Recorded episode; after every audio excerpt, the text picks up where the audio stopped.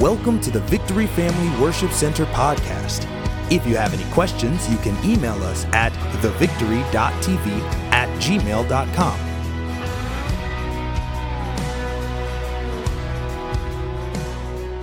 If you have your Bibles, open them up to Ephesians chapter 6. If you're watching online, you can access our app and get all the notes and um, everything that we're doing today. We're in a series called Spiritual Warfare. And um, I just kind of want to go back and I'm going to reiterate some of the stuff so that you have a firm foundation of what this series is about. We're trying to identify the real war that we're in. And uh, the, there's a real war that goes on in the life of a believer. And it's not in the natural, but the war is in the spiritual realm. We've been talking about this for about three or four weeks. And, and in order to do battle, you have to learn how to do battle in the spirit. And so I, I, I, try to exercise caution for those of you that are tuning in online. Maybe you guys here, if you haven't been with us for the last two or three weeks, uh, um, you know, we're going to say things like demons. We're going to use those kind of words like demons and demonic and, and the devil. And, and when we use word spiritual warfare, a lot of people weren't, they didn't grow up hearing these kind of words. And so for some people, it's new. Uh, but if you pay close attention, you'll see that the Bible is filled with scriptures on this subject. And so when Jesus came onto the scene to redeem uh, man in the new covenant, Jesus defeats Satan and Jesus wins back the authority that mankind had given had been given mankind had been given the authority and we lost that authority in the garden of eden. We traded that for sin. And so jesus comes back and now in the new covenant uh, god gives that authority that over Satan back to us, the church. We have the authority now. And so God expects us, the church, He expects us, the church, to live out that authority and to carry out His authority here on earth. It's God's will for us to, to dominate in the spiritual realm. So Paul's writing this book in Ephesians, chained to a Roman soldier in, in prison, falsely accused. He's imprisoned during a very historical time and a very historical, terrible time when the earth, uh, you know, uh, you know, when it, it, was a very bad time when when every when Rome was it was it was the dominant empire, Roman Empire was, and it was run by an emperor named Nero. Nero. Nero was a crazy guy outside of his mind. He was in bondage to sexual immorality on all kinds of levels. Uh, Nero was a homosexual. He was a pedophile. He was a heterosexual. He was married. He was uh, practicing sexual immorality outside the marriage boundaries, and, and he killed Christians just for the fun of it. Uh, Rome was a very immoral culture at the time. So much so that, that the empire started to fall, and it was losing its power. Uh, Nero was losing his grip. And so Nero makes this decision in this particular season of time that he wants to change Rome. He wants to tear down all the idols of different gods that they had been worshiping all around the city because Nero wanted to replace those idols and those statues with idols and statues of himself because he feels like he is, in fact, God. Nero has this God complex and he wants to erect, erect statues of himself. So Nero goes around to the city council and has some meetings. And he said, Hey, I want to tear down all the statues and I want to put up statues of myself. And they refused him. They said, Nope, not going to happen. So Nero gets very upset and he goes out and he orders the people that are under his command to burn the city down. Just burn it down, burn everything. Maybe you've heard the phrase, Rome is on fire, Rome is burning. That's where this came from. Uh, um, so Nero burns it down, and, and he takes the actions of just burning this whole city down. And then what he does is, when it's on fire, he blames it on the Christians. Nero says it's, hey, it's the Christians' fault. It's their fault. Those Christians have done this der- terrible tragedy, tragedy to Rome. So now, Christians, when Paul wrote this book to the Ephesian church, to the Ephesians, you know, he's writing this book and, and it's, it's it within the confines of this Roman Empire, this Roman world. And the Romans are very upset with Christians. That's why they were putting them in places like stadiums and having them mauled by lions. They were burning them on crosses, and uh, they would light Christians on fire so that they would light up the darkness and light up the pathways. And they just did this. They persecuted Christians. Paul was in prison at this time, about to be beheaded. Peter was also persecuted during this time. He was hung upside down on a cross. And, and so there was, there was all kinds of turmoil going on, and Paul is chained to this Roman soldier, and he's writing to the Christian world, he's writing to us. These Christians are under incredible, incredible persecution, unlike you and I have ever seen yet. yet. Every day, Christians are being murdered, they're being killed, and, Paul is trying to make them strong, spiritually speaking, in the middle of this chaos. And this is what he says in Ephesians chapter 6 verse 10. He said, "Finally, my brethren, be strong in the Lord and in the power of his might. Put on the whole armor of God that you may be able to withstand against the wiles or the strategies of the devil. For we do not wrestle against flesh and blood, but against principalities, against powers, against the rulers of darkness of this age, and against spiritual hosts of wickedness in heavenly places." Remember, remember right here, in the midst of this persecution, Paul's chained to this Roman soldier falsely in prison for something he didn't do. People are being tortured, they're being killed by the Roman government. And Paul is saying to these Christians, he's saying to the church, hey, your battle's not with the Roman government. Your battle's not with the Roman leader, Nero. Your battle's not with the people of Rome. Your battle's not even with people. Paul is saying your battle is with principalities and powers and rulers of darkness and spiritual wickedness in high places that are affecting these people. In our society today, you have to understand that our battle's not with the national government. Our battle is not with the President of the United States, whoever that may be. Your battle's not with the deep state. Your not, battle is not with the unbelieving Christian world. Our battle is with principalities, powers, rulers of darkness, and spiritual wickedness in high places that are behind all these people, that are using people. That's who our battle's with. And then Paul says, So put on the whole armor of God Therefore, take up the whole armor of God that you may be able to withstand in the evil day. And having done all to stand, stand therefore, having girded your waist with truth, having, having put on the breastplate of righteousness, having shod your feet with the preparation of the gospel of peace, and above all, taking the shield of faith, in which you'll be able to quench the fiery darts of the wicked one. Now, we're going to stop right there, and that's where we're going to stop in the scripture. We're going to talk about taking up the shield of faith. We've talked about the belt of truth. We talked about the breastplate of righteousness. We talked about the shoes of peace. And now we're going to talk about the shield of faith. Use the shield of faith to quench the fiery darts. What are fiery darts? You have to understand in this day and time when they went to war, the enemy would shoot arrows. They were they were he would shoot arrows, and those arrows had they were they had combustible material on them, combustible flames, and those fiery darts would explode in the enemy's territory and catch all things on fire. And it would just, they would, you imagine thousands of these darts coming and they're on fire. And when they hit or they landed, it would just, the fire would spread. This is a symbolic representation of how Satan attacks Christians, how he attacks people. This is a strategy.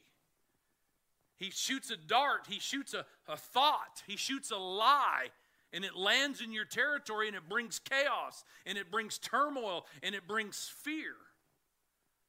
And Paul is trying to reiterate to us, the church, that the battle's not with the guy behind the arrow, uh, it's against spiritual wickedness. The battle is in your mind. The battle is in your mind. Everything that goes wrong in your life, uh, that causes great distress in your life, is always filtered through the way you think. And the Bible says, as a person thinks, they are that person. So obviously, the, if the battlefield is the mind, the number one target of Satan, the devil, would be your mind. They did a study on the millennial generation not too so long ago. This is pre COVID. It's worse now. The millennial generation, anxiety issues at an all time high. I mean, it's just, it's out of the roof. High anxiety, kids taking medication for their anxieties, people, kids stressing out, uh, worried about things, worried about life, uh, just not being able to handle the pressures of life, even right now. Suicides at an all time high in different states and different places, and because of lockdowns and shutdowns and the unknown, depressions at an all time high. And people are trying to battle these anxieties and depressions and all of these different things in the natural instead of understanding that the real battle is in the mind, the real battle is in the spirit. The battle is in the mind. And if you're struggling with something right now in your life, whatever it may be, such as sin or just lies of the devil, here's what I know. Somewhere in your life, what happens is we give an open door to the Satan to come into our mind through things that we read and things that we hear. Uh, the lies of the enemy will come into our mind.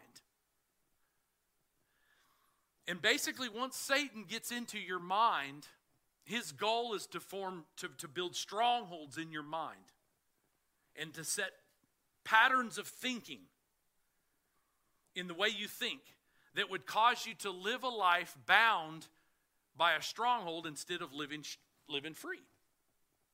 So let's talk about the devil for a minute so you understand. The word devil in itself comes from the Greek word diablo.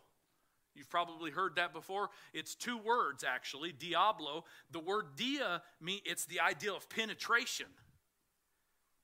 And then the second word, balo, comes from it comes from the ideal of, of blows. Blow, blow, blow, blow.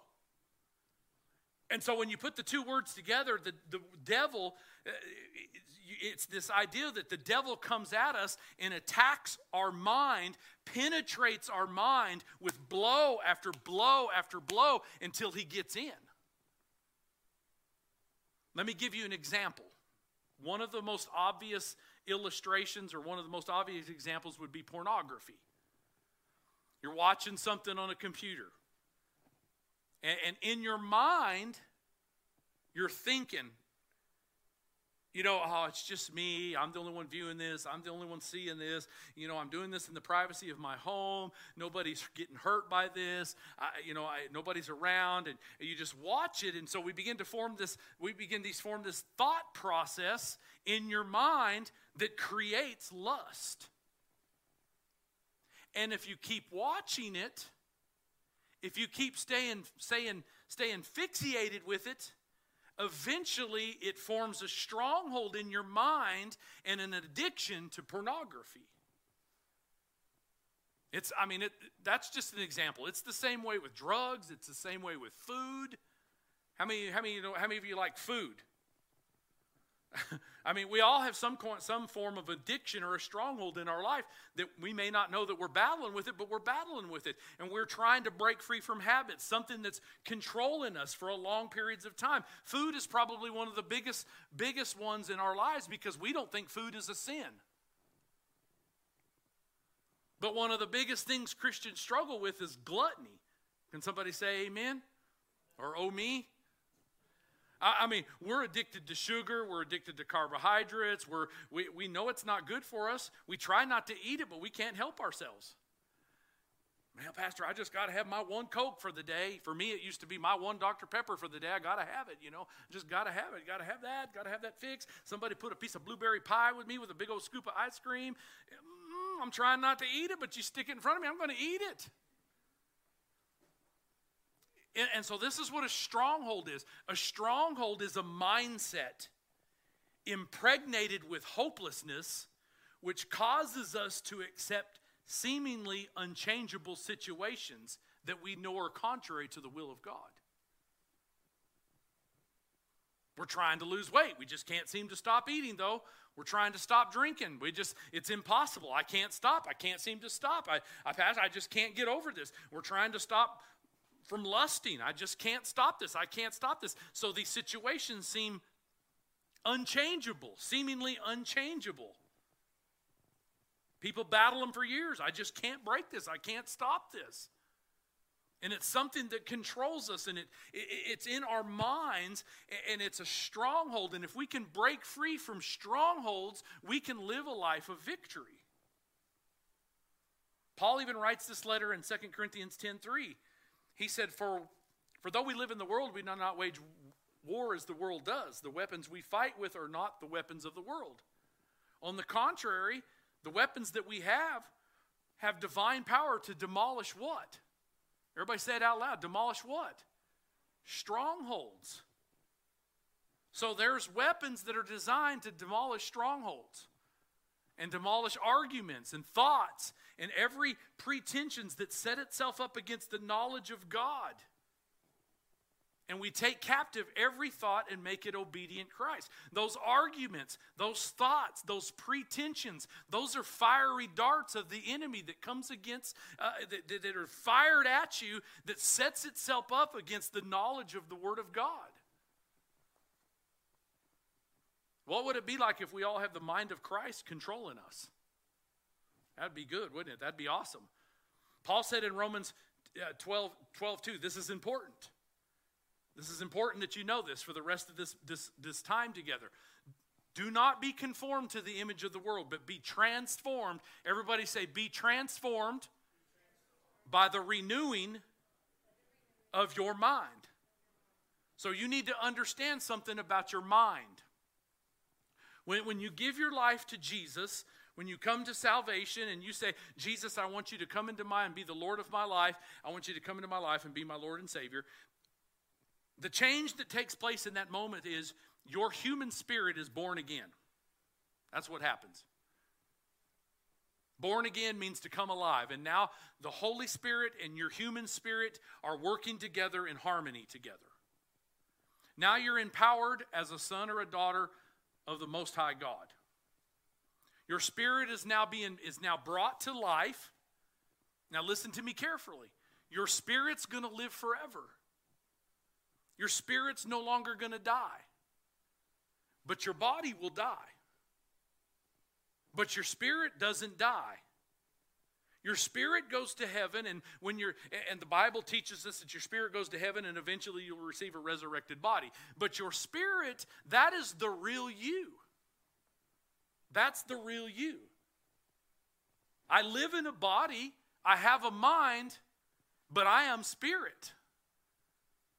We're, we're made of body, mind, and spirit. Body, uh, and so I live in a body, I have a mind, and I am a spirit. The real you is not your body, the real you is your spirit. That's important to teach me because we're so body conscious as believers. We worship our bodies. We grow up, and most of our life is fashioned around our body and our mind, and not our spirit. We're very body conscious. We live to please our bodies. We feed our bodies. We have sex with our bodies. We do whatever we want with our bodies. And when our body tries to tell us to do something, when, when, let me rephrase that. When anybody outside of our life tries to tell us not to do something with our bodies, we argue with that. We fight against that because we want control of our bodies. The main argument for the pro abortion side is it's my body, it's my choice. And the pro life point of view is a biblical point of view because the, the Bible says that your body belongs to the Lord. When you're born again, your body belongs to the Lord, and your body is the temple of the Holy Spirit. So you're, you're not the boss of your body. You, God is the boss of your body. That's the whole ideal of Christianity, bringing your body under the submission of God. That's why we have so much contention over abortion and Roe versus Wade, because it's not people, it's, prince, it's principalities. Principalities of the rulers of darkness have, have, have they're, they're the governing demonic authorities that have created strongholds in the minds of people Principalities, not people, have divided a nation over this very issue. And you see, your mind, Your mind is trained from the time you're born. Your mind is trained by your family. Your mind is trained by your friends. It's trained by your education. It's trained by what you read. It's trained by what you watch, what you play, where you go, what you do, the friends you hang out with. All of those things shape your thinking into thinking like the world thinks. And when your spirit's born again, your soul and your mind, your will, and emotions all have to go through this process of transformation. That's why the Bible says, work out your salvation with fear and trembling, meaning that there's a, there's a process of renewing your mind that a lot of Christians don't ever go through. They're born again, but they don't go through the process of their minds being renewed. And I'm going to explain this. This is where the conflict comes in. This is where the battle is. When you start to renew your mind, I'm a born again Christian, so now I'm starting to get my mind renewed. Now all of a sudden, my, my mind, my old way of thinking, that old man comes in conflict with, with, with, with what the Word of God says. So there's a battle in the mind. This is where the battlefield is. And Satan wages war in your mind. Satan attacks your mind and uses it against God's word. And Paul is saying you have to have the shield of faith to quench those fiery darts. Fiery darts are those thoughts that come at your mind that disagree with God's word. Those thoughts that come and set themselves up against the word of God. Those thoughts, those lies that, that, that make you quit believing the word of God and discontinue the word of God. And so there's a three step process in order for your shield of faith to work and quench these fiery darts. There's three things that need to happen. And number one, if you're taking notes, you can write these down. But this, these three things have to happen in order for those that shield of faith to quench those lies and those fiery darts. Number one, you have to believe God's word is true. You have to believe God's word is true. Let's say that together. Everybody say, God's word is true. Okay, so very simple statement. But how many of you believe that today? I mean, how many of you believe God's word is true? Raise your hands. Let me see. How many of you believe God's word is true? Okay? And, and I know you raised your hands because that's the right thing to do and you're in church and and we do believe God's word. But I think from time to time, we're not recognizing in our own lives as Christians where sometimes we disagree with God's word.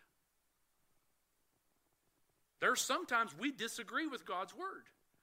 And it happens like this when you start this process of transformation, renewing your mind, because you have a certain way of thinking that's been, in, that's been building for 20 years, 30 years. You've been trained, you've been informed, you've been shaped. And all of that thinking goes against the Word of God. Romans 8 says, Your mind, your natural mind, is at enmity with the God.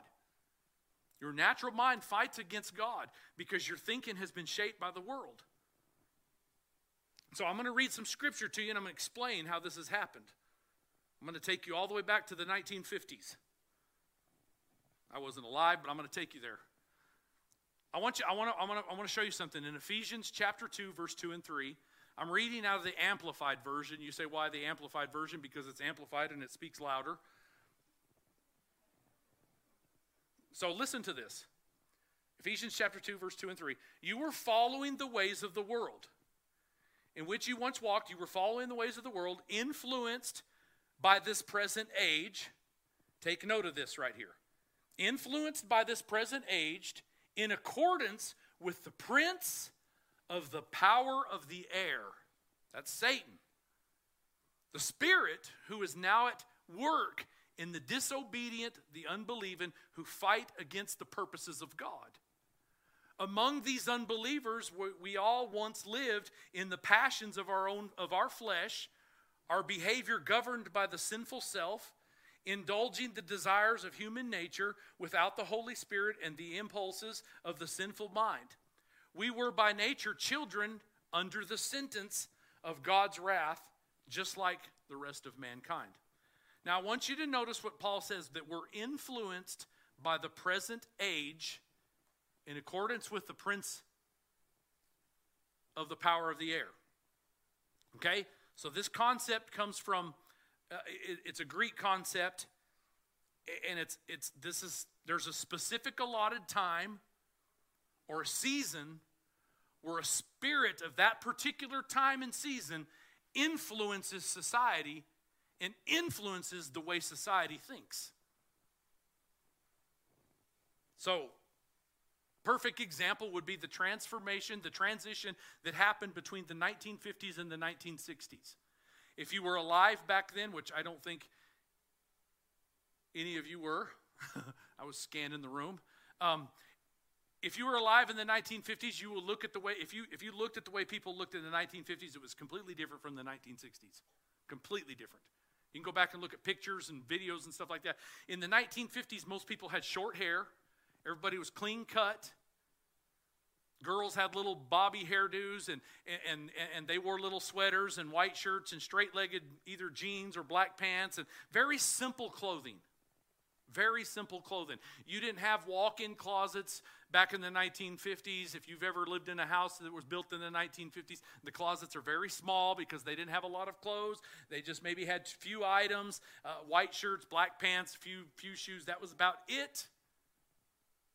And then the 1960s come along, and the spirit of the age begins to influence the youth culture of that day. Shifting young people away from the styles of the 50s to a new emergence style that we, you know, uh, the style of the hippie. 1960s, you look at the 60s, and all of a sudden we don't have short hair anymore. All of a sudden we have long hair. Everybody has long hair. Uh, uh, you know, now uh, all of a sudden um, we're going to rebel against all of society. We're going to rebel against government. We're going to do things different. Long hairs, loud shirts, loud clothes. Instead of wearing simple clothes, it's tie dye shirts, it's bell bottom pants. Uh, uh, you know, we're not wearing regular shoes. Now we're wearing sandals, and we're even going barefooted. That's what happened in the 1960s. Sex, drugs, rock and roll was ushered in, and we have this complete rebellion to laws, rebellion to government, and to all of society. And it was a season of time to where the, where the youth culture was just swept up by the influence of the age, the prince of the air. Now, what's scary is this the people of that age are the people that are currently in the government running our nation right now.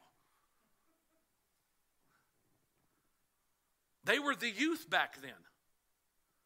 Now the 70s come along and we now there's a new spirit that comes in and now we there was a guy by the name of John Travolta and he makes a movie called Saturday Night Fever. and he ushered in the disco area. I'm not going to give you any of my disco moves, but that he, th- there was the whole disco area.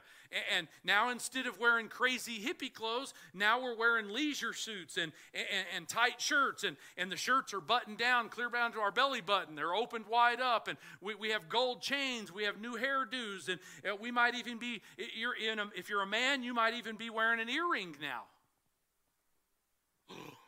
was unheard of in the 70s. That was, that was trendy in the 70s. Now they got them everywhere. Rings in everything. Everything's disco in the 70s. The music discos, they have all these disco dancing. The, the, you know, we're listening to the Bee Gees. You know, the people like, you know, some of y'all don't even know what I'm talking about. I know Dusty does. He's probably the only one. but then, right in the middle of the 70s, something else happens. John, Travolta, John Travolta makes a new movie called The Urban Cowboy. Now we're all going to country and western bars and we're we gave up disco. Now we got now we're no longer interested in disco. Now we're at the westerns and we're doing line dancing and everybody's wearing cowboy boots and hats. Fast forward to the 80s. The prince of the air, the spirit of the age. The 80s, the decade of greed. The decade, in this decade, it's all about money, it's all about success. This is the Reagan era. Everybody's all about making big time money, and we started to we, we start to uh, live a life in the 80s in this decade of charging everything on credit cards, and we're living beyond our means, buying houses we can't afford, buying cars we can't afford, faking it until we make it, and even creating in the 80s there was this whole image created of prosperity in the church.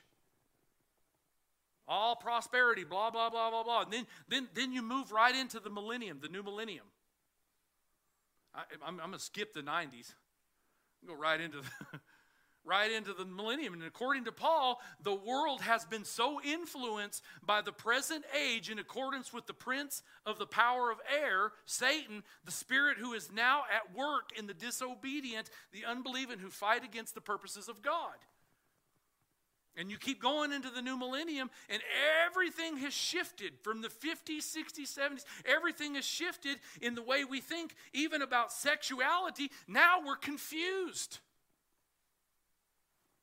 We don't even know who we are anymore. In this current society, we don't know who we are. Am I a man? Am I a woman? I feel like a woman. I must be a woman, even though I'm a man.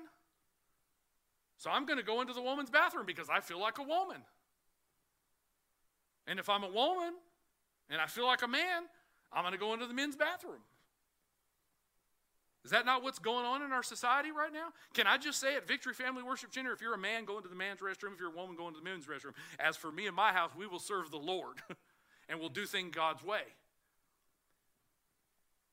I mean, now we have homosexuality, we have transsexuality, we have pansexuality, we have gender fluidity. Uh, uh, people can't figure out who they are. We're talking about the battlefield in the mind. So, what we do is we take the Word of God and we throw it out. We throw it out about sexuality because our mind hasn't been renewed. We have self professing Christians all over this place. Their minds haven't been renewed. So we throw out the Word of God because it doesn't line up with what we think about sexuality. And we make up our own rules. We make up our own rules about how we feel and about how our body feels. And let me just throw this little uh, uh, trivia in there for you history buffs that whenever you study empires that have fallen, you, you can tell when an empire is in its final stages of decay right before it falls. It happens in every empire down throughout history. You go look in the history books. What happens is when it's in the final stage of decay before it falls, is sexuality becomes so perverted and the people become so confused that the that empire is in its last stages of decay. And that's what's happening in America. And when we got Christians and we got churches standing up and saying, this is wrong, we're persecuted for being intolerant. We're persecuted because we're telling the truth. And if we don't stand up for truth and we don't call truth and we don't call uh, God's word what it is and call sin sin, this world, this, our, this empire, what we know as United States of America, is going to fall. So we have to decide as believers of Christians that calls on Jesus Christ to be our Lord and Savior, we have to decide do we believe what God's Word says? Will we believe what God's Word says over what we think and how we feel?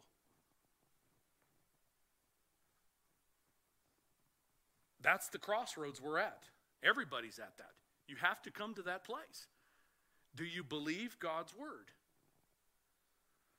John 17 makes John in John 17 Jesus says this uh, he said I'm coming to you now but I say to these things while I'm still in the world. I say I say these things while I'm still in the world so that they may have a full measure of my joy with them. I have given them your word and the world has hated them.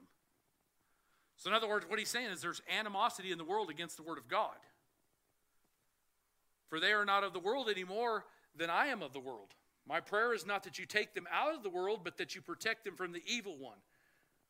They are not of the world, even though I am not, uh, even though I am not of it. then it says the point is, is sanctify them by the truth. Your word is truth. So, in other words, what Jesus is saying is once you get saved, once you start your journey with Jesus Christ, you have to make a decision. God, your word is true, even though my feelings don't agree with it.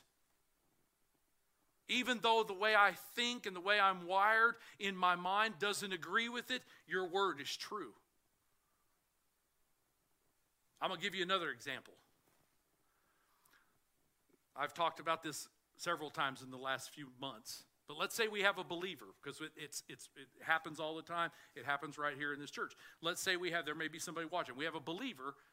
They believe in Jesus Christ as their Lord and Savior, but they have a same sex attraction. This person says, Well, I'm attracted to the same sex because I was born this way with this attraction. That's the argument. But the person's been born again. So they read the Word of God that says God is not in agreement with that lifestyle. It does, you know, it doesn't agree with it. God's Word doesn't agree with that lifestyle. In fact, God calls it a sin same sex attraction. It's one of the sins that's listed in the Bible. so God calls that a sin. So the person's asking, so this, this believer, this born again believer, is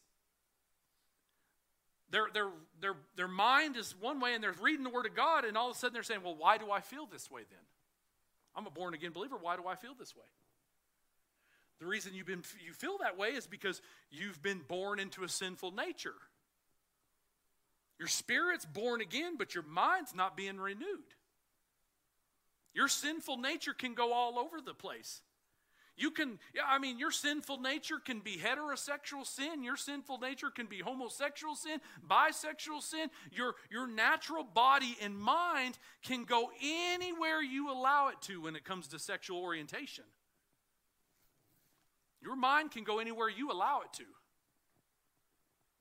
That's why Jesus said you got to be born again, and then your mind has to be renewed.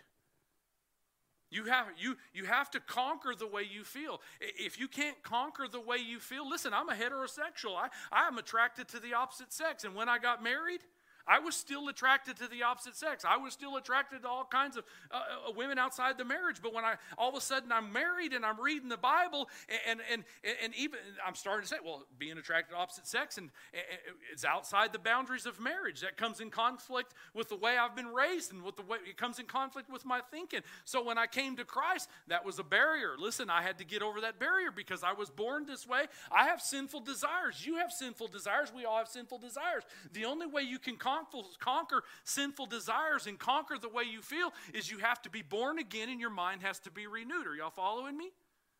It's a process. And unless you're born again, that process wasn't changed. A lot of times we like to change people's mind before they're born again. That's what the church like to do, re, re, re, reprogram you. But you got to be born again first. You can't change your behavior patterns of sin unless you're born again. And once you're born again, you have to let God, re, you have to let the Word of God renew your mind. Because the world's going to lie to you, the devil's going to lie to you. Those fiery darts are going to say, Well, you were born this way. If it makes you feel good, then do it. And that goes against the will of God and the Word of God. It's not God's will that you should live in sin but that you should be sanctified. I just read that to you in the scriptures. And the only way you can be sanctified is by the word of God, the truth. Jesus said, If you abide in my word and you are my disciples, indeed you shall know the truth, and the truth will set you free. I already explained this in the previous weeks, uh, um, um, but there are two kinds of truths there is your truth, and there is the truth, or there is a truth and the truth. Your truth is what you believe, it's how you've been wired. And when you acknowledge Jesus as the Lord and Savior, you're saying, God, I believe you know more than I do, and I believe you know better than I do. And so I'm going to submit to your truth. That's why it takes humility to accept Jesus Christ. It's acknowledging that you don't know as much as God knows. And so I submit my truth, my way of thinking, the way I've been taught for years and years and years, I submit that to the truth. Which leads us to the second step of faith, the second step of the, of the shield of faith. You have to believe God's word is his will. You have to believe God's word is his will. This is where it's all going to start getting dicey. This is where it's going to get challenging. You not only believe God's word is true, but you believe God's word is his will.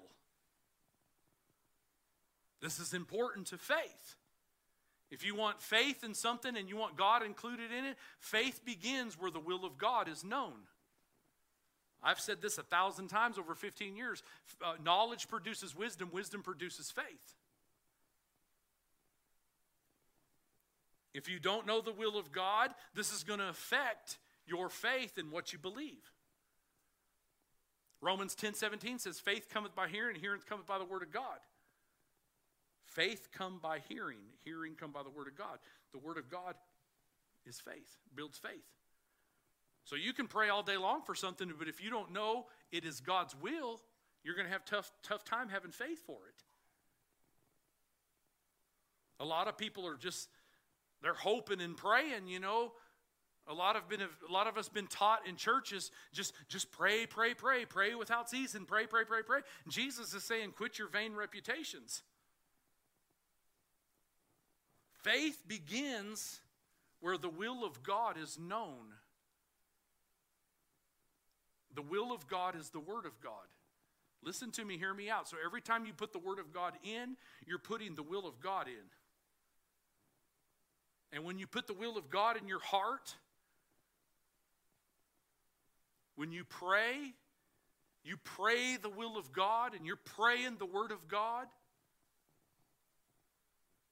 1 John 5 says, This is the confidence that we have in approaching God, that if we ask anything according to His will, not our will, His will, He hears us. I, I was sick this week at the beginning of the week. I was sick, sick, sick, sick. Man, I, sinuses and just congestion stuff like that. And, and literally, I, I I go in my bed, I lock myself in the bedroom, and I lay on my bed, and I, I pray the Word of God out loud over my life. I pray God's will. It is God's will. It is God's will. This is God's will. I don't pray anything according to my words. I read the Scripture, and I make those my prayers. Uh, you know, and, and this is the confidence that I have when I'm approaching God with my prayers that whatever I ask for, according to His will, He hears me. Now, listen to this. This will shock some of you. I many you know God's not listening to every prayer? Pastor, what are you talking about? Literally, there's millions and millions of prayers and prayers. And, and, and listen, there's millions of prayers that have nothing to do with the will of God. A lot of prayers have to do with your will. So many people are praying their will, trying to get God to agree with their will. That's why a lot of prayers go unanswered. We don't understand. Does what you're praying for line up with the will of God? Does it line up with what God's put out, laid out in His scriptures? You can have confidence that if it's His will, God is hearing you, and He is you are praying His will, and if it's His will, it's His word, God hears you. So when you know what the Word of God says, you have faith and confidence that He's hearing you. Uh, and so whatever we ask, we have this confidence. Whatever we ask, we know that we have asked Him according to His will, and He hears us. Let me give you another example. Let me talk about healing for a minute. Let me talk about healing.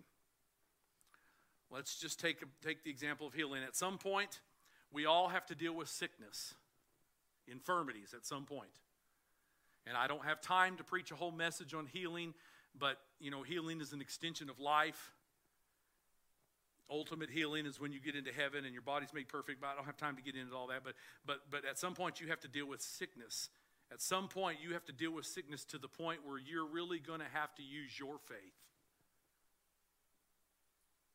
When you get sick, when the doctor tells you that you have an illness, that's a fiery dart that's coming at you. And it scares you and it scares us. The report of the doctor, it scares us. It can be fearful. Something bad's going to happen. The doctor says you got this. The doctor says this is happening, and it scares us. It's a fiery dart. It's a lie of the enemy, and you're, you know, you're just going to have to live with this, and this is what's going to happen. And you, you know, you start counting your blessings. Yada yada yada. It's something that puts fear in you. And fear is the opposite of faith. Fear is the enemy of faith. So Satan uses that like a fiery dart to come and steal and kill and destroy your faith. Satan tries to produce fear in you with a bad report about your physical body. So now you have to make a decision. Your doctor gives you a truth that you have a sickness, but then you read the truth Isaiah 53, Matthew 8, 1 Peter chapter 2, verse 4. You, you read these scriptures so now you have to make a decision between your truth and the doctor's truth and the truth. The truth can set you free, but a truth can bind you up and make you a slave and make you afraid.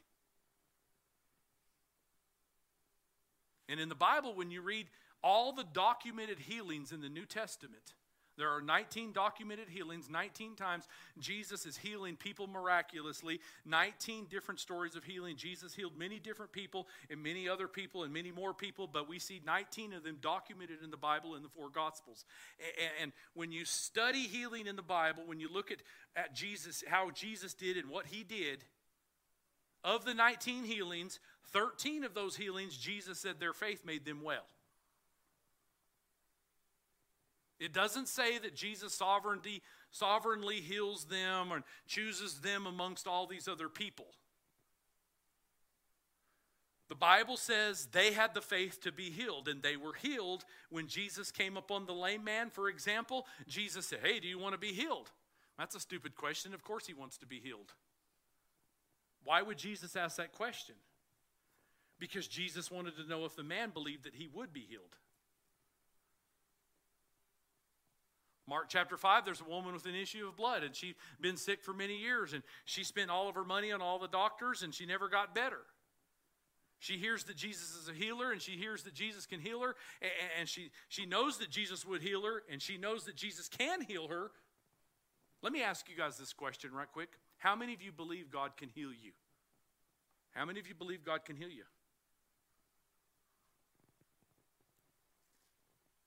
Let me tell you something. Just like this woman with the issue of blood, there's a big difference between God can heal you and God will heal you. There's a big difference between those two. Everybody believes God can heal them, but not necessarily know whether God will heal them. That's where we have our faith struggles. The will of God is the Word of God. Whatever the will, Word of God says, that's the will of God. And if it's God's will that you be healed, then you can be you can be healed. This woman's pressing into Jesus. There's crowds of people, and she says with her mouth, If I can just touch the hem of his garment, I will be made whole. So she touches the hem of his garment. Jesus stops in the middle of the crowd. You go read Mark chapter 5. Jesus stops in the middle of the crowd and he looks around and said, Who touched me? The disciples are dumbfounded. They're like, that's stupid, Jesus. Everybody's touching you. There's thousands of people touching you. We don't know who touched you. Jesus is a superstar, man. Everybody wants to touch him. And Jesus realized it, and he told his disciples, says, No, no, no, no. And somebody touched me, and when, it, when they touched me, it caused the virtue to come out of me. Thousands of people touched him. Thousands of people wanted to be healed, but only one person drew the virtue out of him. Lord, let me be when I come to Jesus that I draw the virtue out of Jesus. And Jesus turns to this woman, and, and I want you to see this. Jesus did not say, even though many people uh, teach this, Jesus did not say, It is my sovereign will to choose you amongst all these other people. Jesus did not say that. Jesus said, Woman, your faith has made you well. Because, see, that puts the responsibility back on me. I have to use my faith and what I believe about the Word of God. 13 of 19 documented healings, Jesus said it was their faith that made them well, not a preacher's faith either. There's something about a person that God will pass by through thousands of people that are hoping and praying uh, to get to that one person who believes his truth is not a truth. And so there's a whole lot of other aspects of healing, you know, why some people don't get healed and why some people do get healed. That's a whole nother sermon. That's a whole nother series on that. It's hard for you to believe if you don't put the Word of God inside of you. It's hard for people to believe to be healed if you don't put the Word of God inside of you. God's Word is God's will. And then number three, this is the final one. This is where it's going to rock your boats right here. Uh, if you guys want to come, the music, or just George or whatever, I don't care. Whoever's got to come. This is the third one. So you have to believe God's word is true if you want to block those fiery darts. You have to believe that God's word is true. You have to believe God's word is God's will if you want to block those fiery darts. And then number three, you have to believe that God's word cannot fail. You have to believe God's word cannot fail. If you want that shield of faith to work and block those lies and block those thoughts, that means whatever happens in your life, we have weapons to fight those circumstances in your life. It's called God's Word. And you have to believe it can't fail. If you have faith in God's Word, and you know it's God's Word and it's not your will, but God's will and it's His word and it's a weapon, then God's word cannot fail. The Bible says in Matthew 24 35, heaven and earth will pass away, but my word will never pass. God's word cannot fail. I'm fixing to rock your boats here, right here. Y'all ready? Let me read you one more scripture. John, John 15 7 says, If you remain in me and my word remains in you, you will ask whatever you wish, and it'll be done for you. And there's something to that, too. How many of you believe in God's Word? How many of you believe God's Word can't fail? Okay? So I'm going to say something just real briefly, and I'm going to end. But it's going to make some of you a little upset, maybe. Y'all ready for this? Don't be offended by the Word of God, okay? Just going to tell you what the Word of God says. Is that all right? Everybody say that's all right? Okay? It's me telling you what the Word of God says. Don't get mad at me. I'm not the one making this up. I'm just going to tell you what it says. Some of you may or may not like it. Some of you probably like it, but some of you, you're not going to necessarily agree with it. Here's the bottom line this is how you know you believe God's Word cannot fail want you to think about some of the biggest challenges in your life when it comes to the Word of God and believing God's Word for it. Some of the biggest challenges in your life right now. I've already talked about healing, so let's not let's, let's that's a big challenge. People are sick, people need healing. I, that, I get that. But I believe one of the biggest challenges that believers come in conflict with over their thinking versus God's word is the subject of money. The Bible talks about money more than anything else in the Bible. 2,250 verses in the Bible talks about money. Uh, Jesus talked about money more than any other subject in the Bible. Um, Jesus said this in the book of Matthew. He said, Don't lay up your, for yourself treasures in heaven uh, where moth and rust corrupt. Thieves break in and steal, but lay up yourselves treasures in heaven so when you look at your life, what you do with your money, how you use your money, how you invest your money, how you give your money, uh, all the things you do with your money, how much of your money invested, how much of your money is invested in heavenly things, eternal things, and how much of your money is invested in earthly things, worldly things. The Bible says, where your treasure is, there your heart will also be. And then the Bible says you cannot serve God and money at the same time. So here's the number one way that you can tell whether or not you believe God's word is true. This is the only tangible test in the Bible where you can figure out whether you believe God's word is true or not, whether you believe God's word is his will or not, and whether you believe God's word cannot fail or not. This is it right here. You ready for it? You tithe to your local church and you're faithful Is it possible that you can go to church and you can love Jesus and you can worship Him and praise Him and believe in God, but not tithe? Because something in your mind has convinced you, I don't need to do that. I'm only preaching this because I've lived this. When it comes to the subject of money with believers, the Word of God clashes with what we've been taught about money.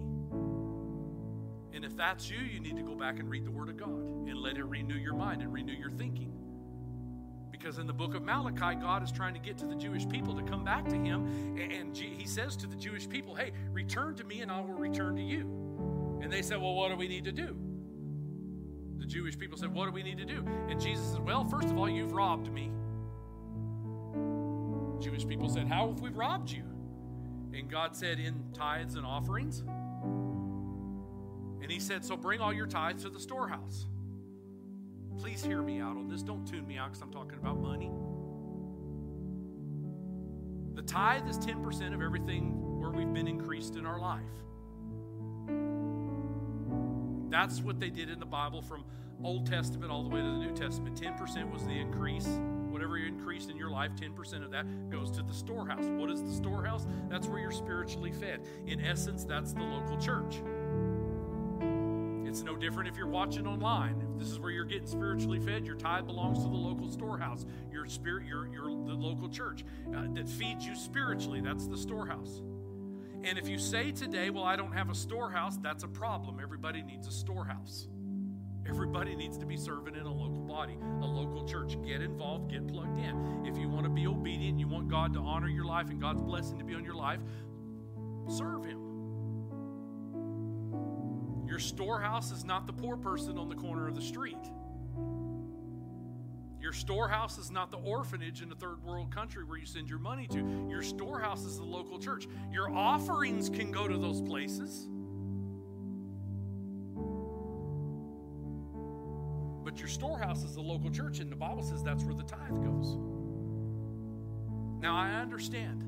I'm prepared for this. I understand people thinking, you know, well, Pastor, you know, I've been in churches and man, I don't like the way they handle money. And I've seen preachers just take up offering and just they blow it on all this stuff. And, and you know, and it's just so we can pour into their greed and all that and yada, yada, yada. I get all that. But listen to me, you're not in one of those churches.